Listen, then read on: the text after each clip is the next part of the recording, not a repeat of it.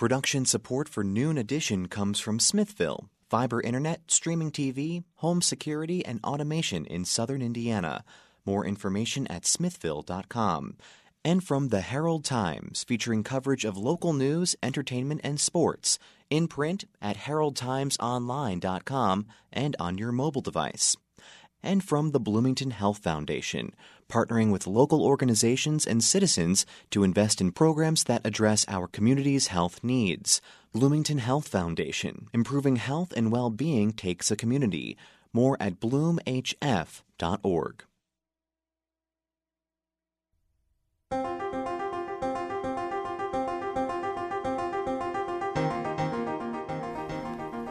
From the Milton Metz studio in the Radio TV building at Indiana University, welcome to Noon Edition. I'm your host, Bob Zaltsberg from WFIU, WTIU News.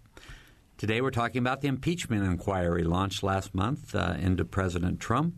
Right now, the House Democrats and the White House are at a legal face off as the House Democrats requested the White House provide witness testimony and documents for the inquiry. And the White House has said it was not required to comply with that request since there had been no official vote to open an inquiry. Today we're talking about uh, the history and the process of impeachment and how this political um, battle might play out with uh, four guests, five, four guests at, at five guests actually, four at each time. So our guests for the first half of the program and for the full program are Steve Sanders, professor at the Maurer School of Law at Indiana University, Jerry Wright, professor in the Department of Political Science at Indiana University, and Jim Lucas, an Indiana State Representative from District 69 and Seymour, Indiana. Lee Hamilton is joining us by phone for the first half of the show. He's a former Democratic congressman. In the second half of the show, we'll have Andy Downs join us. He's a political analyst with the Mike Downs Center for Indiana Politics.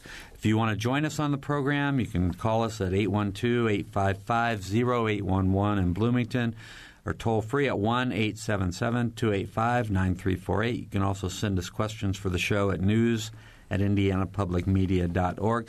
We have two uh, clips we want to play first. One is Nancy Pelosi, uh, the House Speaker. The second one will be President Trump.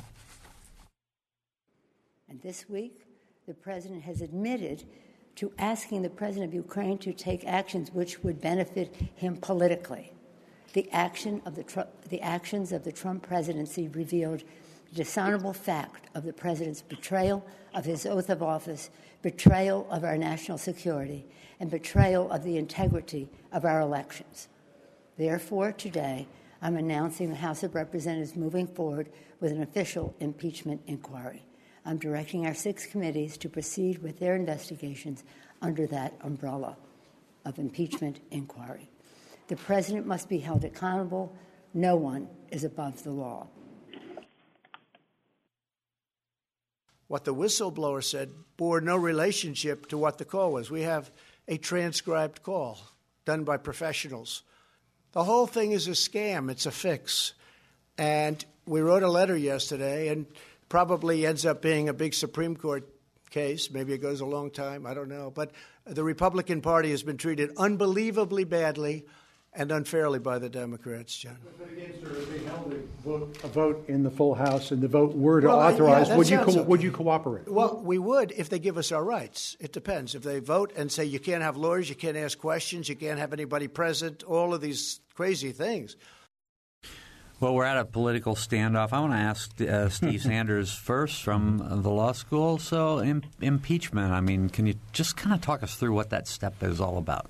Sure. I- impeachment is provided for by the, the Constitution. It's one of the powers that's given to the uh, to the legislative branch in Article One, and it's understood that this is not a judicial process. This is a political process, and by that, I don't mean that it's to be used for partisan advantage by one side or the other. It is that um, the decisions, the judgments that are supposed to go into impeachment are not limited to whether the president broke a particular federal law, violated a particular federal statute. It's whether the president has been faithful to his constitutional obligations or whether the president is a danger to the constitutional order.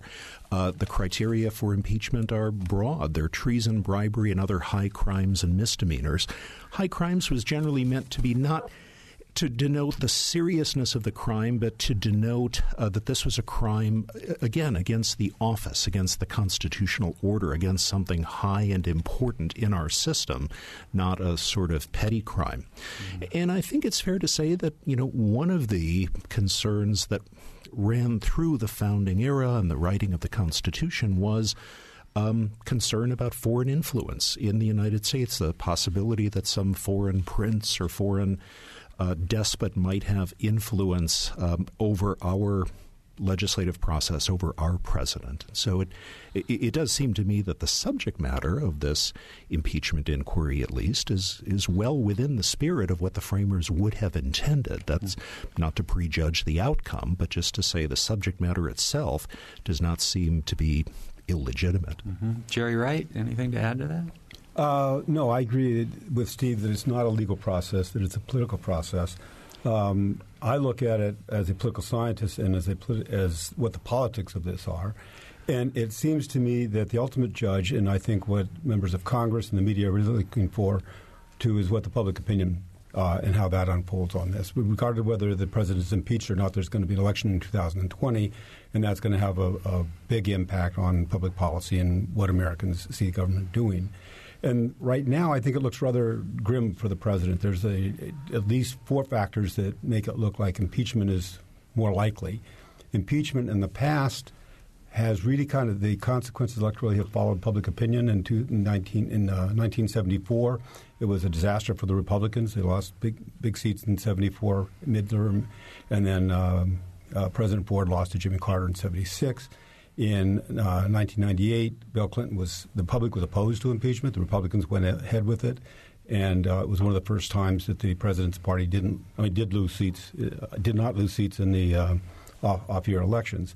Looking at it right now, the public opinion is swinging strongly, at least short in the short term, towards uh, favorable in impeachment. A majority now, and, and some of the polls say that the public thinks the president should not only should we have impeachment proceedings, but the president should be removed from office.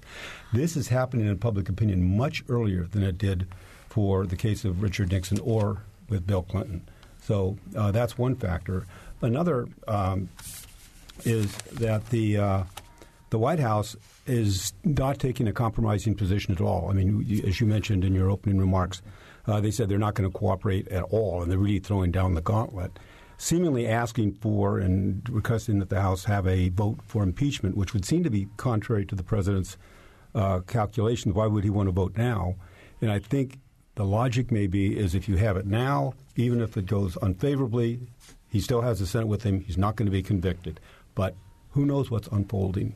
And as this process goes on and on, and more evidence like the the uh, gold traders uh, from the Ukraine yesterday that just got arrested.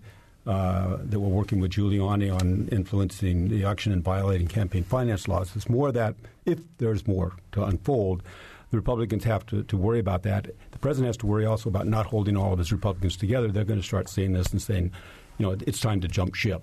Mm-hmm. Uh, so there's a there's a real calculation. And the final fourth factor, I think, is simply the president doesn't give on anything. He's not going to take a position and say, oh, I didn't really mean to say that. What he said is, was a perfect phone call. And so, in each case, he, he digs his heels in and makes it really impossible for the Democrats uh, to reach a compromise without seeming to capitulate. Mm-hmm. So I think right now it's looking difficult. So Jim Lucas, you're a, a Republican member of the Indiana um, House of Representatives, and so you know you've heard these two talking a little bit about this, and you know from your perspective, do you think the president is in trouble? What do you hear from your constituents, and how about is your party, you know, solidly behind him? Oh, I can't speak for my party, but you know, the only thing you can do is look at this with reason. You know, uh, truth, facts, reason, logic are one of the things I like to say, and this is this is a hot mess of a dumpster fire that Nancy Pelosi started by playing with matches. Um, what are they impeaching President Trump on?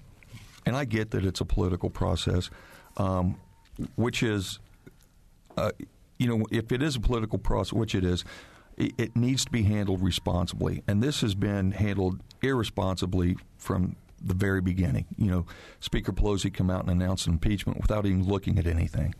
The next day, the president releases transcripts, unredacted, which I have here in my hand, basically asking um, the new Ukrainian president to look in the corruption, the known corruption that everybody has acknowledged, and that even uh, Joe Biden himself acknowledged. You know, he did something. He told them, "Hey, I'm going to hold this money unless you fire that prosecutor." Now, if that's not a quid pro quo, I don't know what is. So President Trump basically did his responsibility as a president, asking another new president who had committed to fighting corruption just as he had to look into corruption that at the very least um, could not pass, you know, the smell test. Mm-hmm. So now all of a sudden, I mean, the, the Democrats, since they've taken over the House, they have just been itching to do anything to make President Trump look bad. You know, we had the two two year Mueller investigation, which turned up absolutely nothing okay, as was predicted. Um, they come off of that, and now they had to find something new. But um, I, I, will acknowledge, obviously, with, with two professors here, impeachment is a political process, but it has to be done responsibly, and nothing of the sort is surrounding this this process uh, right now. To answer the representative's question, the president is being investigated and may be impeached for soliciting the aid of a foreign government to interfere in an American election. That seems pretty squarely the kind of thing you would say goes against our constitutional order and is something that a president shouldn't be doing.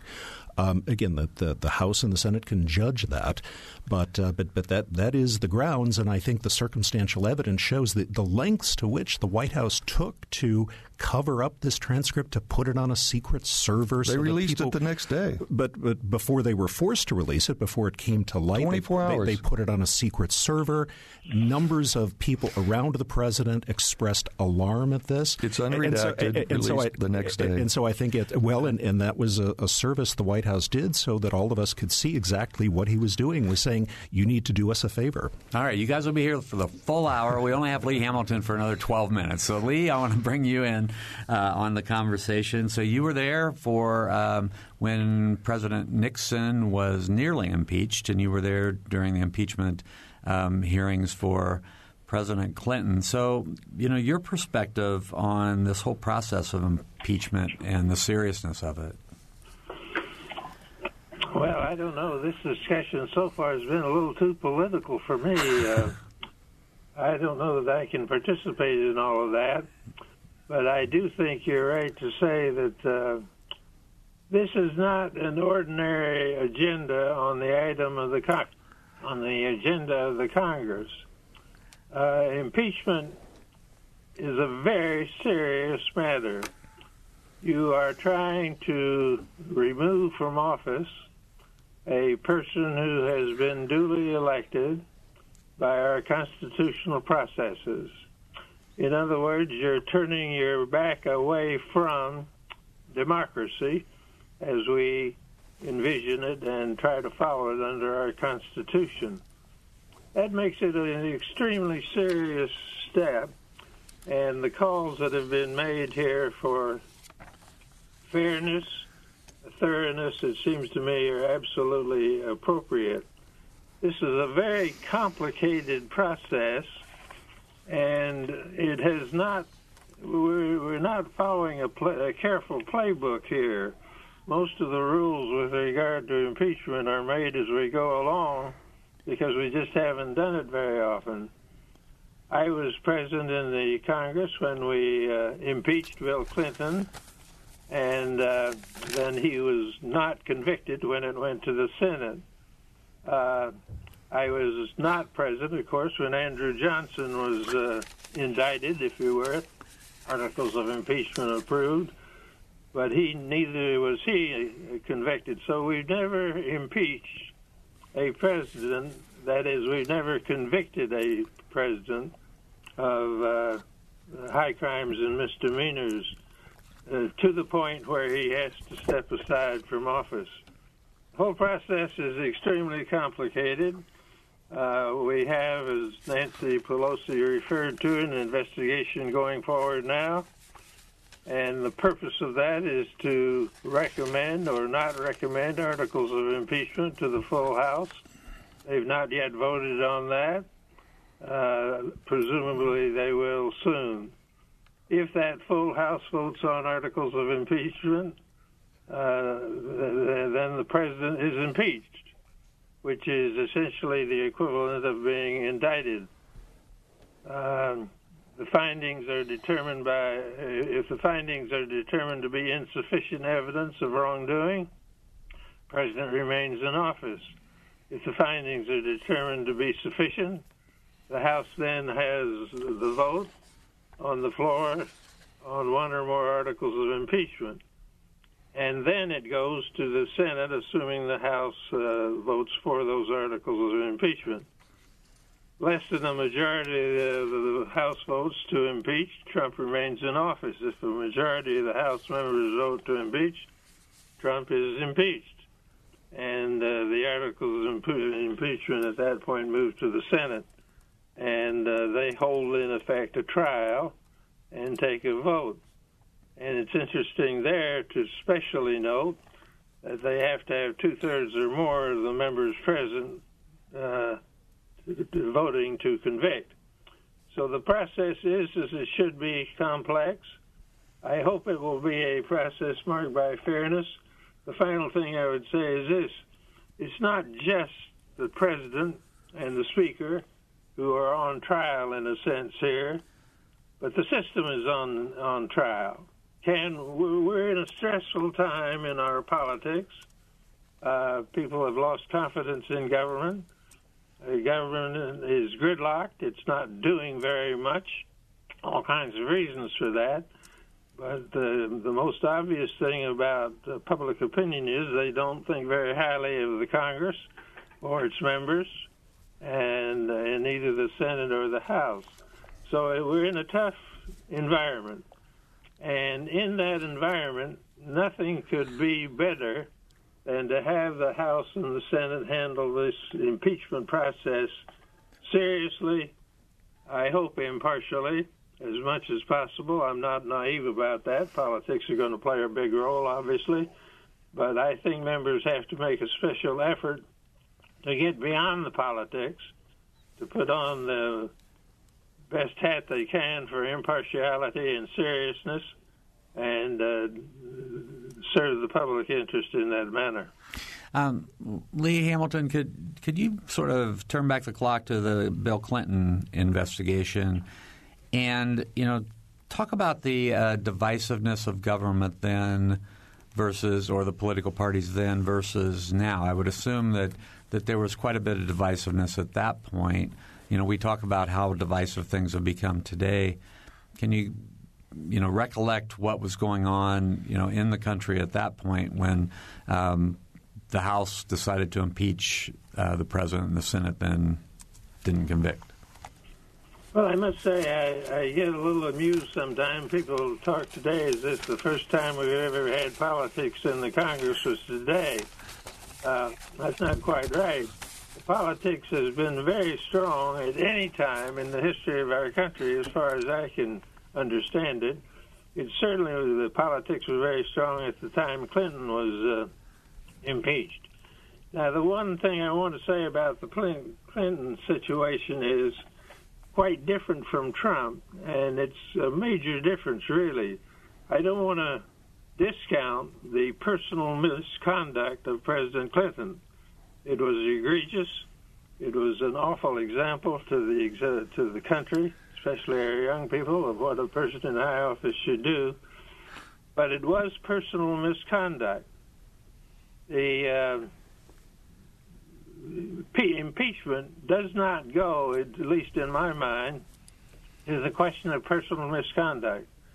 Impeachment goes to the question of uh, not carrying out your duties as a public official in an appropriate manner, faithful to the Constitution. In other words, it's a public crime, not a crime necessarily, but a public offense, and uh, not what the, Bill Clinton was impeached for, which was misbehavior in personal matters. All right, we're going to let you go now, Lee. I appreciate your being here with us, uh, Lee Hamilton, the former in, uh, Democratic congressman from Indiana. Thanks for joining us today. Thank you, Bob. All the best to you. Thank you, my colleagues. Thank you. Thank you, sir. Jerry Wright, I wanted to ask you. So you were talking about um, some of the recent public polls. Um, you know, is this was this kind of surprising to you? And and where where are these polls coming from? Well, I mean, the polls are, are uh, there's a whole bunch of, of uh, national polls that are pretty good quality. Uh, the website 538 does a good job of aggregating these according to the best scientific standards we have. They're absolutely excellent. Uh, so it's not relying on any single poll, but sort of the drift of what's happening in public opinion. One of the things that, if you look back about the questions about impeaching President Trump, that goes on is it's been amazingly close since last August. There's been dozens of polls, and it's just recently that it's flipped, and the, all of a sudden they're talking about it. But it's been pretty close uh, all along. Uh, so now that's 53 percent uh, in the USA Today poll yesterday said uh, that they were in favor of impeachment and removal, and only 49 percent.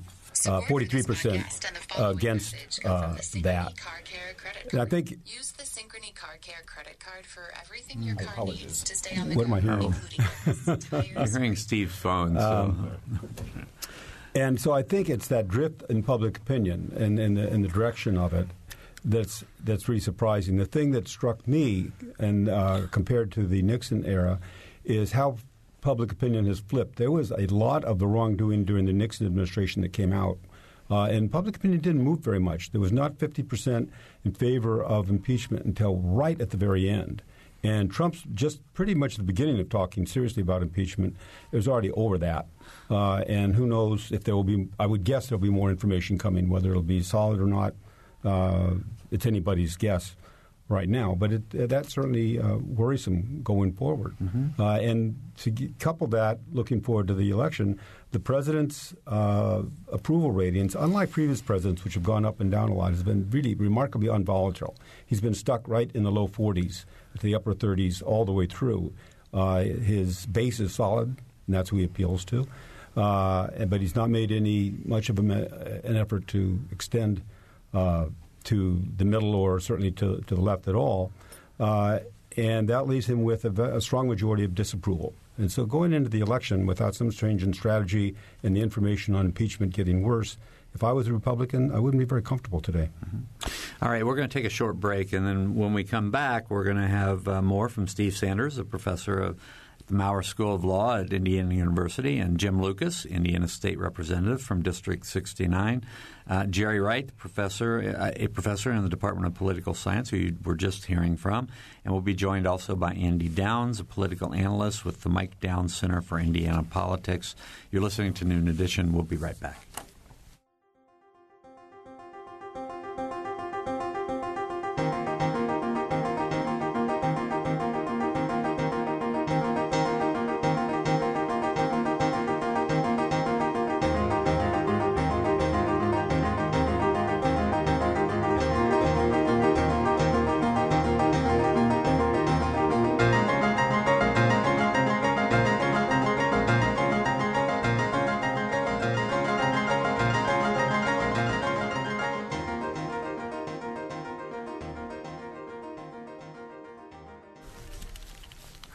Welcome back to Noon Edition. I'm Bob Zaltsberg from WFIU and WTIU, and we're talking about impeachment and the process and the politics behind it, the history of it uh, today with uh, four guests are going to be here with us the second half of the program.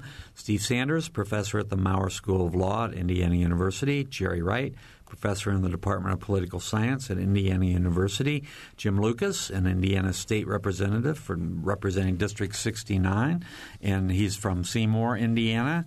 And also now joining us by phone is Andy Downs, from the political analyst with the Mike Downs Center for Indiana Politics. Andy, thanks for joining us. My pleasure. Thanks for having me on. All right, let me give our phone numbers again, and then we've got, we've got a question for you. So 812 855 0811 in Bloomington or toll free at 1 877 285 9348. You can also tweet us at Noon Edition, and uh, you can also um, get to us by. Well, where's our email address? Uh, yeah, I'll give you the email address later. All right. Um, so I want to talk to Andy Downs now. Andy, we've been talking about um, the whole process of impeachment, and you know, you're an analyst. I mean, what's uh, What's your take on whether this impeachment inquiry is going to go forward, and and also, you know, in terms of Indiana politics, what are Hoosiers saying about it? I, I've been listening to what the others had to say about this, and I think they've covered a lot of the basic information. So I will maybe try and move forward a little bit in in terms of time. And I think for a lot of people, they're thinking about 2020, rightly so. There's an important election that year. Uh, but as we've often said in the past, six months is a lifetime in politics. And I think in the current environment, six months might be two or three lifetimes. And, the, and so by the time we get to anything in 2020, this may be not only yesterday's news, but last week's news or something even further back than that. For me, the question starts to become then is this an issue for 2019? Because we're now less than 30 days before municipal elections, uh, and those elections matter quite a bit. As you look around the state, most people focus on the bigger cities. They look at Indianapolis or Bloomington, Fort Wayne, South Bend, et cetera, and they wonder what the effect might be there. But a number of those races have sort of played themselves out already. Uh, but that does not mean that the people who are running for city council seats, et cetera, are not trying to take advantage of the environment and identify normally disaffected voters and motivating them to come out and vote this year, let alone what they might do in 2020 or out into the future. So, how do you think that will play out? Do you think that uh, that this will help Republicans who are running for city office or Democrats who are running for city office? I think it could actually help both. Uh, it, it, what we do know is that the the more polarized nature of discussion these days has a tendency to ignite partisans and turn off those in the middle. And because of social media and other advances in technology, campaigns are better able to target voters, which means they can do it sort of quietly without the other side knowing uh, the full nature of their campaign. This is not like when we used to just look at television commercials and say, oh, they're targeting this demographic or that demographic. We knew that because we could see the commercials. It's harder to see the stuff that goes on sort of quietly under the radar. And um, so, depending on where a council member is located, if they're able to identify disaffected voters who are who are motivated because of what's going on, then this certainly could help them out. Um, but when you start looking at city council districts, you're quite often looking at districts that are so small. This can be done not only through uh, social media or other targeting methods that are electronic uh, or direct mail, but also can be literally just door to door knocking and finding out where people stand on issues. So it's really it's a, it's it's available to anybody who chooses to use it. I think is the best way to think about it. Okay. So if you have a question or a comment, 812-855-0811 in Bloomington or 1-877-285-9348 outside of the Bloomington area. You can also send us questions for the show at news at indianapublicmedia.org. Jim Lucas, you are um, a member of the Indiana legislature. You, I assume you're going to run for reelection. So in sure, I love it. Yeah, so you love campaigning. I mean, how would – what, do you see? Do you see impeachment as a campaign issue? Absolutely. Um, both parties, I, I, want to be on record as saying I believe, I personally believe both parties in D.C. are absolutely corrupt. They're just different sides of the same coin called corruption. Um, so right now, you know, your question, does this affect locals? Um, the easiest way to look at it this way is which party is the least unhinged? And right now, hands down, it's the Republican Party. I mean, when you have a Speaker Pelosi bringing up impeachment, which is a very serious political, you know, issue, bringing up impeachment on a an anonymous whistleblower who did not follow the process, who is just just now recently being discovered worked for uh, Pre- or Vice President Joe Biden. Okay, he doesn't go through the process. He uh, gives us information based on hearsay and then Speaker Pelosi jumps all over that, and that within 24 hours, President Trump releases the transcript, which we any person committed to intellectual honesty can read it for themselves and determine. You know, if the polls are that such a slam dunk showing this is impeachment, why aren't they moving forward with it? And that's all President Trump, I believe, is asking. He just wants a fair shot. You know, go through the process, do it the right way, till the Republicans can call witness, where he has due process and where it's a trans- it's a transparent process. But we're not seeing that. And, and you know, polls don't concern me. Uh, we saw poll after poll after poll showing Hillary Clinton going to win, you know, by 95 percent. So, and, and polls can be worded in to arrive at any conclusion you want to. So, um, in, in, today's absolute corrupt um, atmosphere of, of, playing gotcha, Uh, a person just has to set all that aside, and, and, the biggest challenge is, is wading through all the smoke and mirrors. Mm-hmm. So, Jerry Wright and uh, and Andy Downs, to talk about polling a little bit. Yeah, I, I, really have to disagree with the representative on that strongly. The polls have a very, very, they're not political advocates, they're commercial enterprises. They have very, very strong incentives to get it right. A poll that is favoring one candidate or party or the other is going to be shown up for that and disgraced, and they're going to be discounted uh, for what they want, which is supposed to be a legitimate hearing of what the public uh, feels on a particular issue. In this case, impeachment. And the, so far, as the evidence has come across, the public has found, uh, unlike the Mueller committee, which was muddled and people couldn't make sense of it.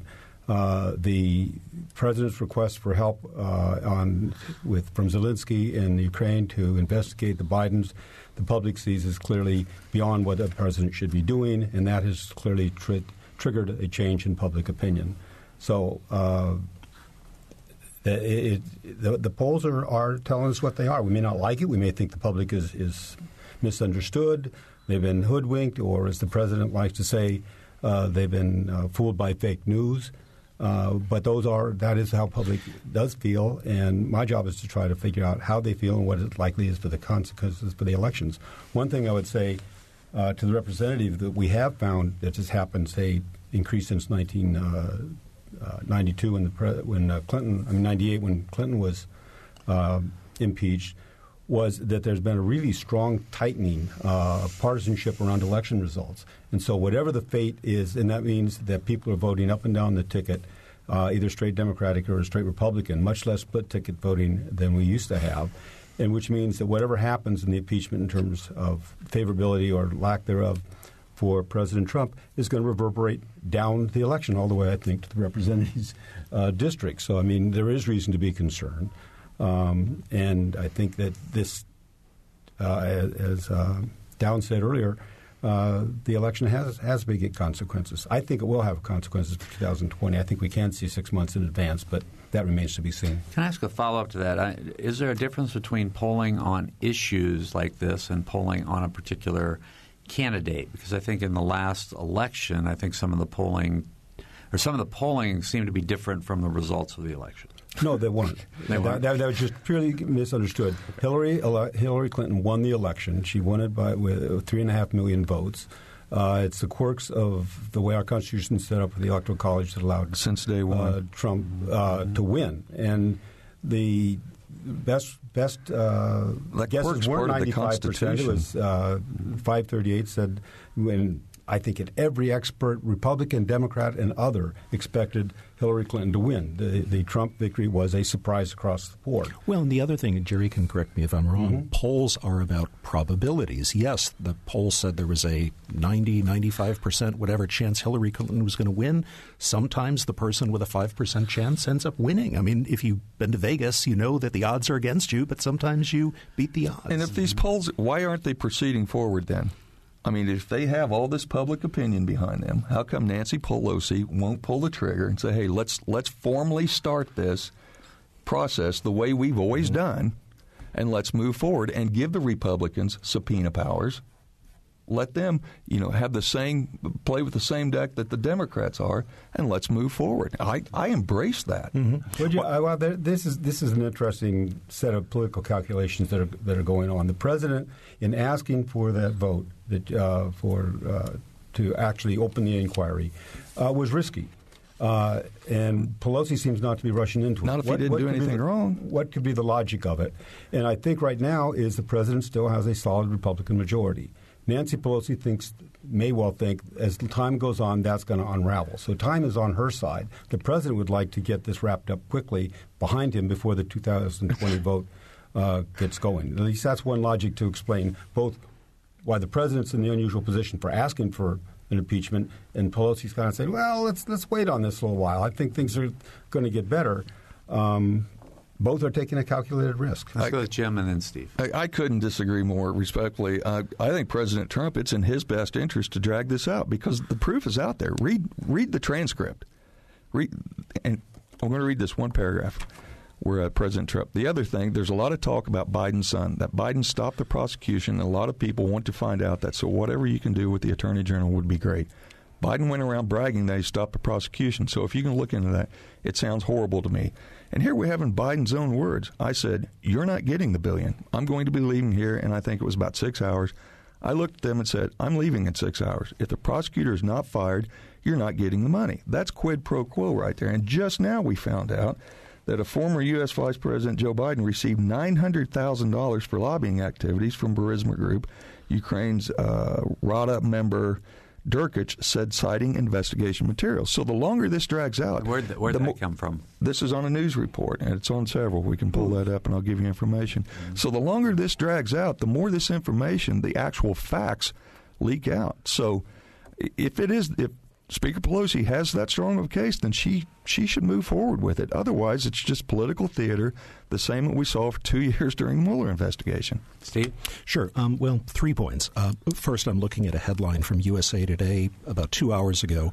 We talked with two dozen leaders and investigators in Ukraine. They all agree the claims against Joe and Hunter Biden are baseless, yet they persist. Second, I, I think that the House is moving compared to its usual speed at, at, at, at a really rapid clip toward this. You have to do responsible fact gathering and investigation, something that the White House has declined to participate in. But I think, you know, everybody I The see whistleblower talking, already bro- broke the law. Everybody I see talking about this expects articles of impeachment to be voted on, uh, if not by Thanksgiving, then certainly by Christmas. So this is moving expeditiously. Third point I'd like to make uh, the point that has been made in the White House counsel's letter, and I think Representative Lucas has referred to it about that the Republicans or the president should get to cross examine witnesses in the House. This is not a judicial proceeding, but if we're going to analogi- analogize it to law enforcement, what the House is doing is the equivalent to what the police do, or the FBI does, or the local prosecutor does, gathering facts, interviewing witnesses. process. Many times uh, those take place behind closed doors. A grand jury proceeding is not subject to to uh, uh, cross examination. The prosecutor gathers the information and then presents it. Where the cross examination happens, where the president will have an opportunity to have his advocates present his side, is in the Senate. The Senate is where the equivalent of the trial happens. That is where due process is required. In the trial process, in the fact finding process, the investigation process is different. All right, I want to give our phone numbers again 812 855 0811 or toll free at 1 877 285 9348. You can also send us questions for the show at news at indianapublicmedia.org. I want to bring Andy Downs in because we invited him. So, Andy, it's a pretty lively conversation we're having down here It in is, Bloomington. it is. Uh, so, I want to give you an opportunity to respond to any and all points that you've heard so far. I'm actually going to go back to polling for just a moment, if I could. Uh, it is one of the things that is making polling challenging these days, or two things I should actually say are making it challenging. Number one is technology. How do you actually get a hold of folks? Uh, you know, 15 years ago, a telephone survey was the gold standard, and it was easy to get a hold of people. Uh, today, it's a little more difficult because more and more people have uh, cell phones as opposed to landlines. So it is becoming a little more difficult from a technology standpoint to actually get people to participate. This is why online polling is becoming a more and more uh, uh, valued and accurate form of polling. That's that's the first thing I want to mention. The second thing is actually figuring out who is going to show up to vote, which gets to a broader question of who is included in the survey. When you do some polling and you poll the general population, you will get an answer. That's not necessarily the same answer you would get from a poll of registered voters, which may not be the same as a poll of likely voters. So when we look at uh, when we look at polling results, we always have to be cautious and remember a few things. First of all, who was actually included in the poll, that I think is important. And then we have to remember also the margin of error. So, for example, in 2016, uh, Clinton was projected to win Michigan, but the way uh, President Trump ended up winning Michigan was within the margin of error. So, in other words, the poll was right when you consider the margin of error. It was wrong in terms of who it was projecting to win uh, the state. So, I think those are a couple of things for us to keep in mind when we start talking about polling. And and polling is a snapshot in time. It's a piece of information. Uh, it's not necessarily the way in which uh, elected officials do or maybe even should be making decisions. So I know all of you come from a, a different perspective, you know, you, your own um, areas of expertise. But I just want to ask you about this whole idea of impeachment. I mean, the the the um, you know the the word, the the process, the uh, what it what it could do to you know the American people. I guess I just want to get your your own sort of emotional feelings about um, you know this process and and the pl- fact that we are at a place now where impeachment, at least going through the House, is a very real possibility. Steve Sanders, you want to? Um, yeah, and I think it's always important to remember that, that impeachment is not the same thing as removal. Again, impeachment is the indictment, and then we have yet to see what happens at the actual trial. That's where the possible removal from office comes. Um, but I think uh, part of this is we, we need to remember thinking about my bailiwick, the Constitution, and trying not to be emotional about this. Um, the, the, the framers who wrote the Constitution provided both for impeachment and for presidential elections every four years. Uh, they were aware that, yes, there is a process for replacing a president. That didn't lead them to think that impeachment might not sometimes be necessary. So, this argument, and, and, and I, with all due respect to Congressman Hamilton, I detected almost a hint of that in his comments that, well, you know, this is defying a democratic process. This is defying, uh, uh, possibly going against what happened with the election of a president. Well, again, the framers wrote themselves that you know yes we have elections every 4 years but there still is the possibility that the Congress may decide that the president warrants impeach warrants impeachment and removal from office. You can hold both of those thoughts in your head at the same time. Mm-hmm. anybody else? Yeah I have uh, on one hand it, it's sad and I think for the American public they just hate to see that much discord uh, some people are talking about this as a constitutional crisis, uh, as though the Constitution is breaking down. The founders built into it a conflict between the House, the executive, and the judiciary. That is inevitable, and it happens every time. When you get to impeachment, it's really severe. But I think in some ways we can celebrate if, in fact, one believes that the president has done things that he shouldn't have done in asking a foreign government to intervene in our elections, and that's a big if. Uh, but certainly you can read the document that, that the representative has here in front of us and see it that way, and he sees it otherwise. But that, if, if one read sees it, it for that, yourself. if one sees it that way, uh, then we have to say, yeah, there should be some oversight, and the executive should exercise its power. And in doing so, we should celebrate it, not to say that it's awful. We would not want to have a situation in and I don't know if even anybody really wants to buy the uh, president's interpretation of Article 2, in which he's above the law and cannot be investigated. Uh, and therefore, all of this is illegitimate. Uh, that's contrary to what the founders wanted, is contrary to what I think most Americans would want in our separation of powers system. So, I, th- I right now, I think it's, it's uncomfortable uh, kind of ugly and partisan in some ways, but it's also a celebration of democracy working. I have a quick housekeeping question, though. Articles of impeachment. Steve, can you describe what those might be? How many articles of impeachment might there be, and what, what does that mean exactly? Well, it, it, it depends on, on the subject matter. I believe in Watergate there were three, if memory serves. One was um, obstru- these like charges. They're, just, they're, essentially yeah. I, I, think the rough analogy again would be these are um, when the grand jury unseals an indictment or the prosecutor brings a charge against you. Sometimes those charges have multiple counts, and they go by subject matter. So in Watergate, one of the charges was obstruction of justice attempting to cover up.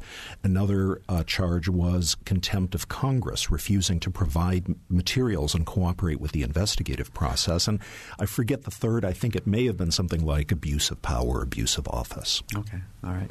Uh, Jim. Impeachment is a necessary tool, obviously, for a, a president that goes against his constitutional oath. But it, I, I liken it to something like that axe you see behind a piece of glass on the wall. It's just, you know, break open only in case of emergency. This is so far from, emergency, and this is purely political. There's nothing behind this. Absolutely nothing than other than the Democratic Party trying to make President Trump look bad, and they are failing miserably to anybody willing to be intellectually honest and use reason with this. The transcript is out there. It took me all of about 30 seconds to find it and pull it up and read through it. Okay, Joe Biden's own words indict himself. Quid pro quo. It's right there. Okay, the whistleblower broke the law in the process by which he brought this forward, and he's going on hearsay. Mm-hmm. So, for any rational human being to think that there's something here, then I then I guess we are that far apart. But again, I think President Trump he's he's begging Speaker Pelosi to bring this forward.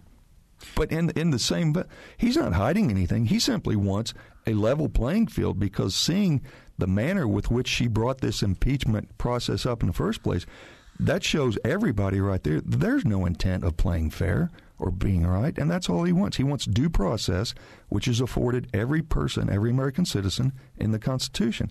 Now, people are going to argue, well, it's not a legal formality, it's political. Well, okay, let's at least make it somewhat semblance of a fair playing field. Mm-hmm.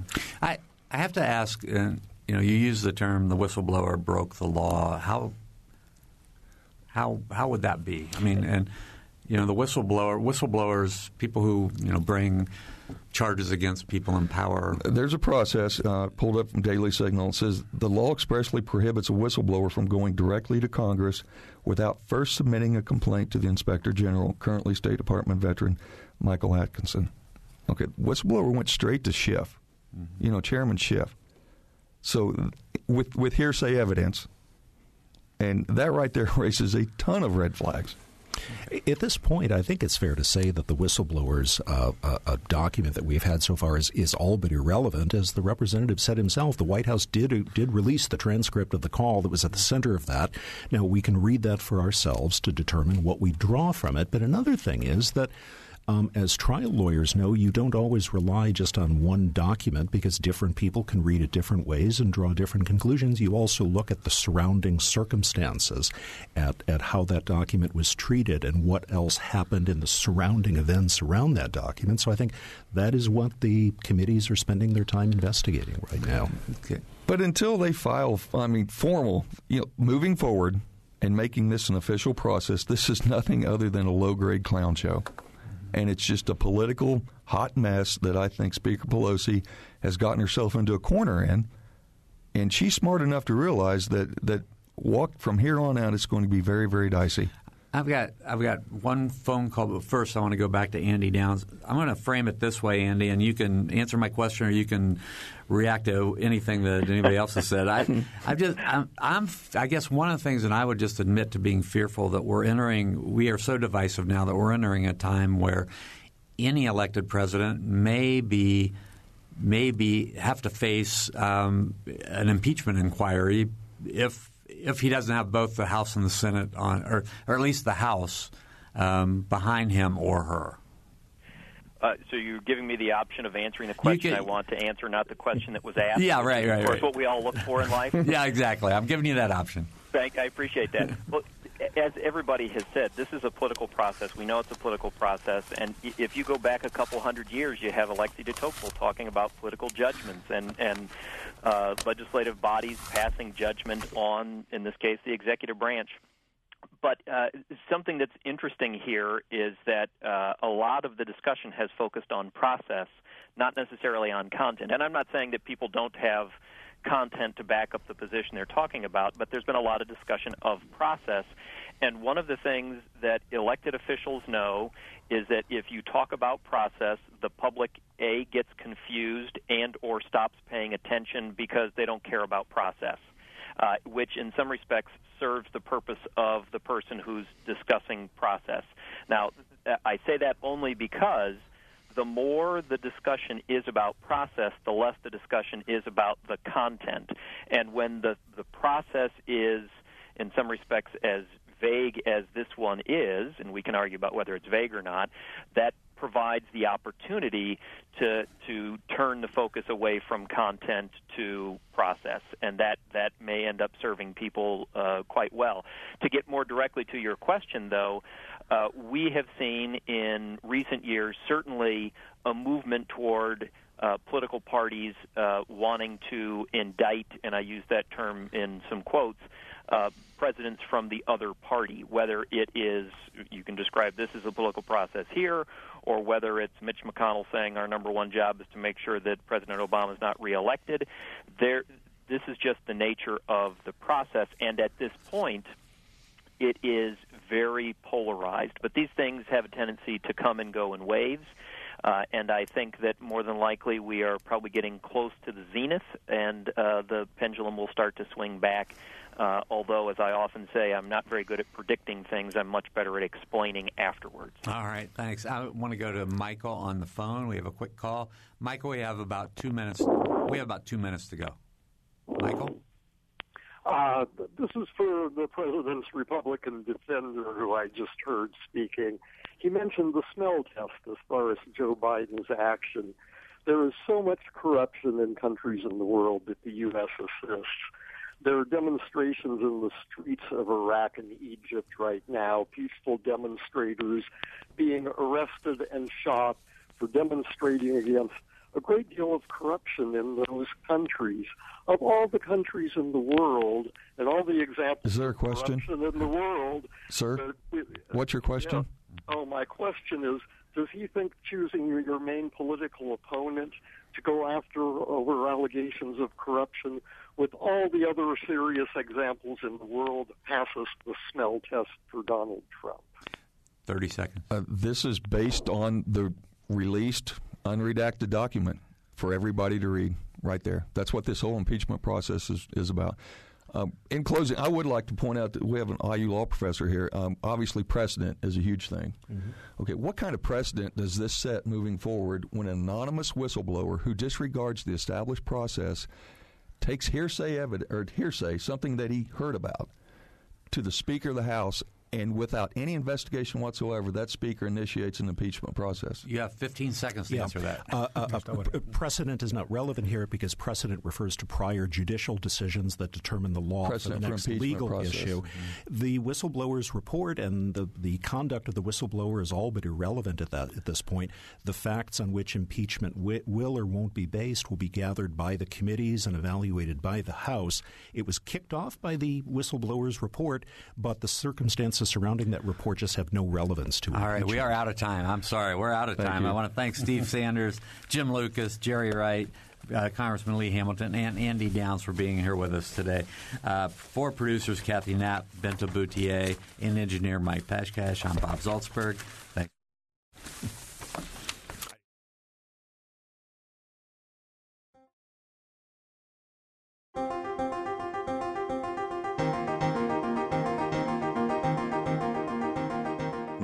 Edition is a production of WFIU Public Radio. A podcast of this program and other WFIU programs is available at WFIU.org. Production support for Noon Edition comes from Smithville, fiber internet, streaming TV, home security, and automation in southern Indiana. More information at smithville.com. And from the Herald Times, featuring coverage of local news, entertainment, and sports, in print at heraldtimesonline.com and on your mobile device. And from the Bloomington Health Foundation, partnering with local organizations and citizens to invest in programs that address our community's health needs. Bloomington Health Foundation, improving health and well being takes a community. More at bloomhf.org.